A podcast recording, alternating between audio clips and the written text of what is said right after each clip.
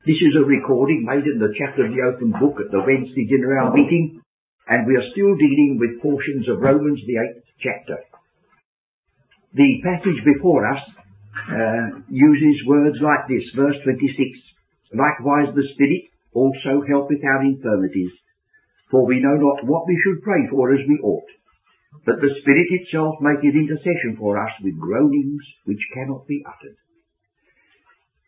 Just cast your eye back, will you, for a moment to the beginning of this chapter, where no condemnation is the result of the finished work of Christ. And you will see that in verse 2 it says, For the law of the Spirit of life in Christ Jesus hath made me free from the law of sin and death. Now that is saying in wonderful language we've been translated out of Adam and put into Christ. The law of sin and death operates in him. The law of the Spirit of life operates even through Christ.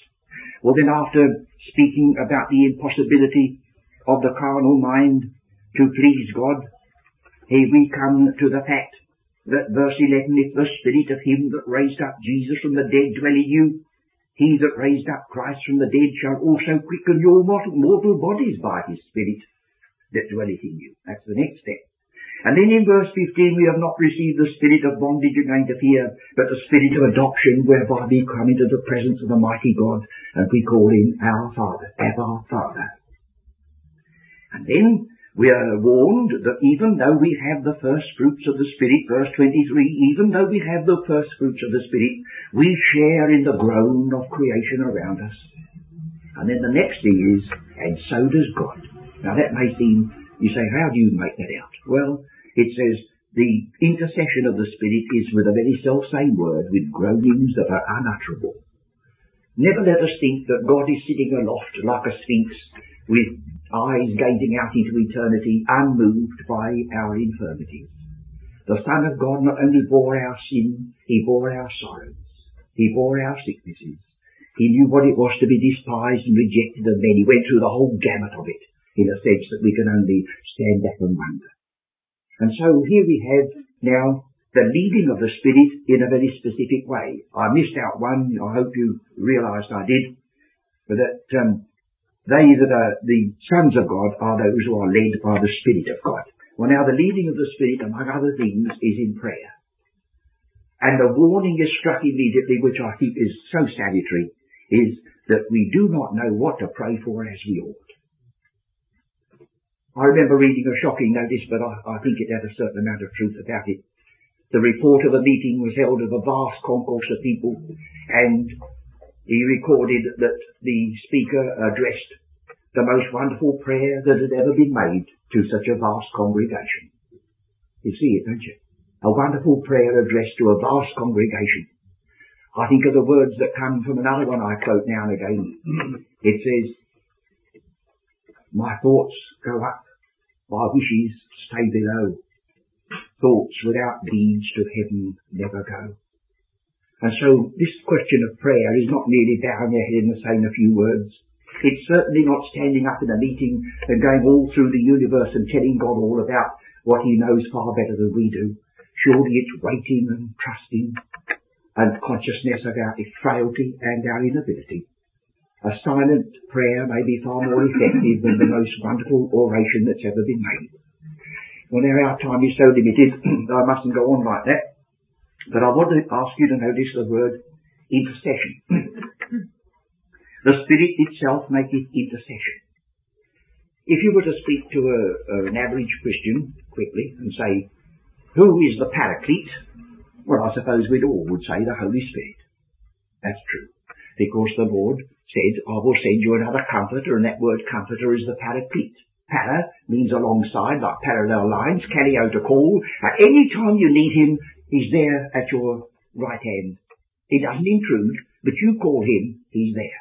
But what some people haven't realized is that Christ is the paraclete. He said, I will give you another comforter. Well, that suggests that he was similar, but we haven't got to be basing it upon a suggestion. Because in the first epistle of John, chapter 2, when it says we have an advocate with the Father, that's an identical word as the paraclete. So we have now, what a provision God has made. Down here, in the absence of the person of Christ down here, we have a paraclete representing him, representing us. And then we have at the right hand of God the Paraclete who makes intercession for us. Shall we see that for ourselves from another angle by turning to Hebrews chapter 7? Hebrews chapter 7, where the apostle speaks of the priesthood of Christ.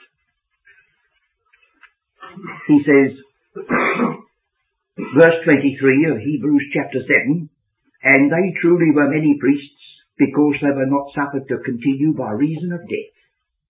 But this man, now this man must be different, because they couldn't continue because they died. But this man died and rose again. But this man, because he continueth ever, you see the contrast. They could not continue. He continues ever, hath an intransmissible priesthood. An unchangeable priesthood sounds as though it's something that won't change into something else. But this is a priesthood that never can be passed on to anybody. When Aaron was appointed to be priest, there was an immediate appointment of his successor. And when Moses was given his work to do, it wasn't long before Joshua was nominated. And it must be the case with every one of us in this life. We do not continue ever, and it's a part of our business for the glory of God to see that these things are done decently and in order. But there's no successor for Christ. He continueth ever. And uh, it says, Wherefore, as a consequence of that, he is able also to save them, not merely from the uttermost. This isn't salvation from gross sin. This is salvation to the extreme end of God's purpose, to the uttermost. And the word uttermost involves in itself the one of the key words of Hebrews, and that is the word perfect. Teleios. This is panteles, unto all perfection. Fancy that goal in front of you and me. Redeemed by the blood of Christ from sin and death, and then started on a pilgrimage, which by reason of being saved by his life, as well as saved by his death, we shall be presented one day faultless unto all perfection.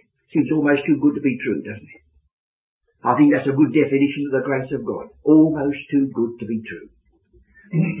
so he's able to save them to the uttermost that come unto God by him, seeing he ever liveth to make intercession for them. So there is the intercession of Christ. And you say, oh, that's good. That, oh, wait a minute, friends. There's another aspect. Another aspect? Yes. Isn't it wonderful? I, I'm not digressing, I'm just introducing this next thought. You'll turn to 1 Timothy. Uh, isn't it wonderful that God, Almighty God as He is, independent of all means that we can think of, He says, How shall they believe on Him of whom they've not heard? Well, you say, oh, yes, I can understand that. But God can speak to the consciences of men without the intervention of anybody. We've got no indication that Abraham ever attended an evangelistic meeting, that somehow in the midst of his idolatry, God spoke to him and he responded. And we wouldn't limit God today.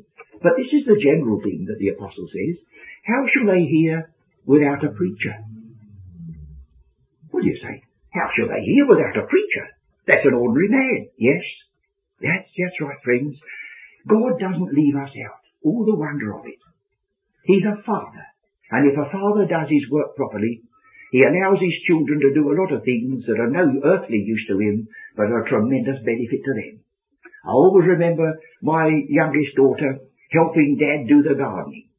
And she hung on to the great uh, bag of weeds that I was carrying down the garden, and I was helping her. I was carrying her weight as well. But that wasn't useless, friends. That wasn't useless. It was useless so far as gardening was concerned, but it was very valuable in cultivating another garden.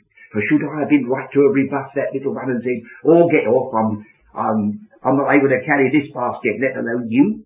So God could dismiss us all, this meeting and everything, and carry on his work. But he doesn't.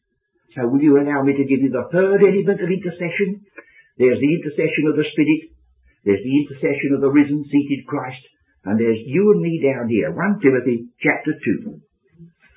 I exhort therefore that first of all, supplications, prayers, intercessions and giving of thanks be made for all men. And when he says all men, he immediately tells you all kinds of men. Not merely all men in the sense of universal, that's just might be there. But the point was, don't limit your prayers to the likely ones. I don't think you would say that Nero was a, a very likely one to enter into the terms of salvation, but what's the limit? Where is the limit? God can save to the uttermost as well as from the uttermost. So, for kings and for all that are in authority, that we may lead a quiet and peaceable life in all godliness and honesty.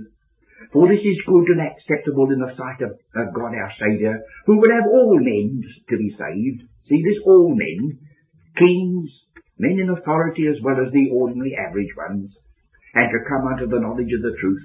Now, he doesn't leave it there. He doesn't say, well, that's intercession. Oh, friends, our intercession's valueless apart from the intercessor. So back he comes to it here. For there is one God and one mediator between God and men, the man Christ Jesus. And without that mediation, there is no intercession of the Spirit. There's no intercession by you and me. There is no advocate with the Father. One of the central features of Paul's ministry is that there is no possibility of access into the presence of God or anything coming from Him that doesn't come via Christ. We take the words, I am the door. I am the way. No man cometh unto the Father but by me. And so we'll finish, let the apostle finish what he had to say here. For there is one God and one mediator between God and men, the man Christ Jesus, who gave himself a ransom for all. Now it says to be testified in due time, as though in some time or the other that will be made public. But the strict logical translation, I think it's um, the suggestion of it is in the margin, margin is that this emphasis upon the one mediator is a testimony that belongs to this peculiar season. Oh, said the Apostle Paul, don't merely speak about my doctrine as this or that or the other. If you leave out the mediation of Jesus Christ, Paul has no doctrine, no practice, no dispensation that's worth the bother. But if once we have the great intercessor, if once we are conscious that we have this spirit that is making intercession for us here, sharing our groan, and the ascended glorified Christ far above all principality, still concerned about us, making intercession for us at the right hand of God. And then fellow Christians are following out this statement here that they also have a ministry of intercession, remembering one another. We can't do much for one another sometimes, but there's one thing we can always do. We can remember them before the throne of heavenly grace. And then those three working together because there is one God and one mediator who gave himself a ransom for all, a testimony for its own peculiar seasons, whereunto I am ordained a preacher and an apostle. I speak the truth in Christ and lie not, a teacher of the Gentiles in faith and verity. Can there be any teaching that follows the Apostle Paul that doesn't emphasize and doesn't stress the mediation of Christ and the great intercession of his life, work, and present session?